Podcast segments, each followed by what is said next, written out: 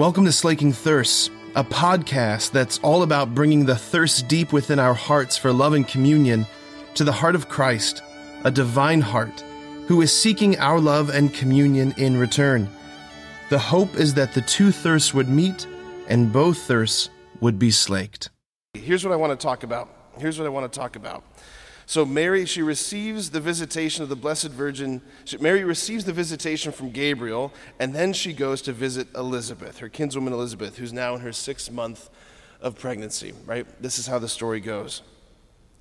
We get the sense that, uh, that it's almost immediately after the Annunciation that Mary makes haste to this hill country of Judah to visit Elizabeth. You know, and as I was praying with this, Mary, she's carrying this. Like, Jesus is the Word made flesh, but at this point, he is still just a whispered secret, right? He's the whispered Word made flesh. And she isn't even, like, at these earliest stages of her pregnancy, she isn't even showing any signs of pregnancy. I wonder if there were moments when, in Mary's own head, if she was wondering, did I dream that? Was that real, right? And I wonder if she went to Elizabeth to corroborate the, the whole experience that she had. Yeah, that was a real angel. That all really happened.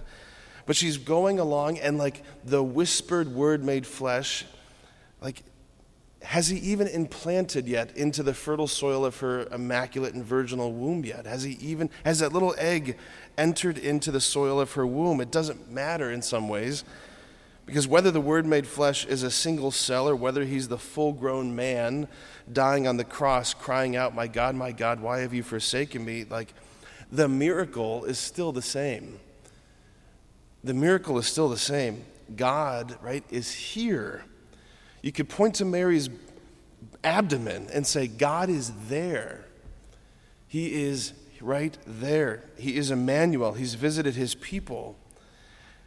We said in that psalm, among you is the great and holy one of Israel.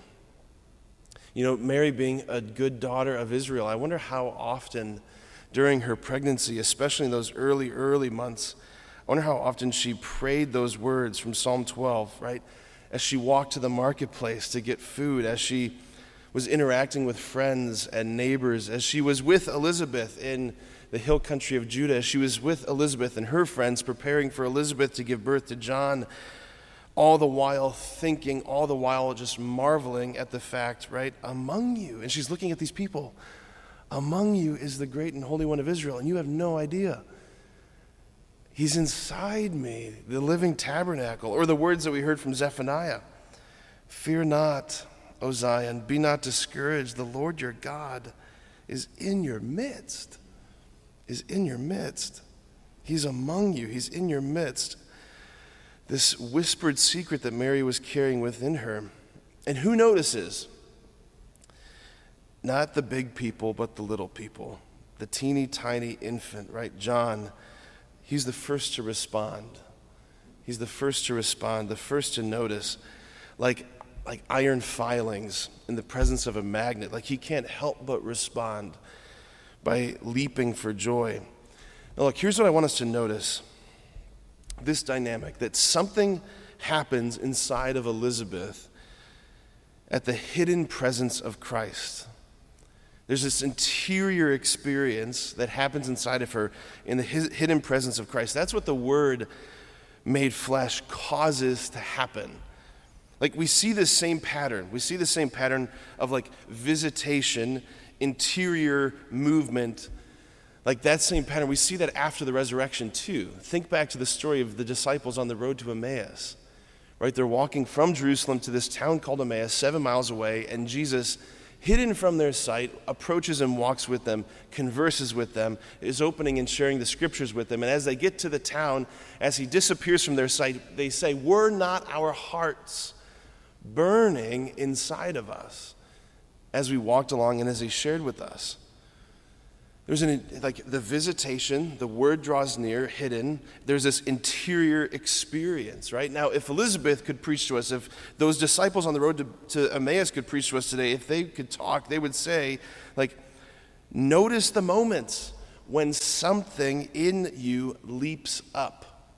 Notice the moments when something in you leaps up. Notice the moments when your heart within you seems to be burning, because that's when Among you is the great and holy one of Israel. Among you is the hidden Christ. He is not just kept in our churches. He's not just simply visiting us in the sacraments. He is visiting us. Catechism, first paragraph, says at all times and at all places, he draws near. As soon as you leave this church, you go to your car, at all times and all places, he's still drawing near. He's drawing near to you as you go about your day. He's drawing near to you as you're folding laundry. He's drawing near to you as you're preparing dinner. He is drawing near. The visitation is endlessly happening, but there's discrete moments where something symptomatically happens within us. Our heart begins to burn. There's this leaping within us. There's something interiorly stirring, right? Let me just give you a quick anecdote from this past weekend. It was so beautiful, right? These past couple days, weather-wise, have been so extraordinary. Perfect Memorial Day weekend. I was at a graduation party on um, Saturday. I think it was Saturday. No, it was yesterday. It was Sunday. No, Sunday. Monday? Who knows? It was one of these recent days. Doesn't matter. I think it was Sunday. Anyway, it was gorgeous, and I was sitting in a chair, Uh, one of those Adirondack chairs in the shade of a tree in the backyard, and uh, beautiful music playing. The breeze is going, like the sun is coming through the trees. I'm, I'm holding my uh, my friend's eleven-month-old son. I'm feeding him a bottle and just sitting there. He's dozing, I'm dozing, and it just was one of those moments, right, where I am just overwhelmed by the beauty of all of it. Right? Like there's something burning inside of me, something leaping up with inside of me. It's not just, boy, this is a nice day. There's something more. Like it was a moment where the hidden Christ, he was there. He's drawing near. He's whispering. He's saying, my love for you is something like this. Like heaven is something like this. This is what you're looking for. Right? The hidden Christ, he, he is the one who visits us. The hidden Christ. And where we sense his visitation in our hearts, like, like the womb of our hearts, that's where things leap up. That's where things burn.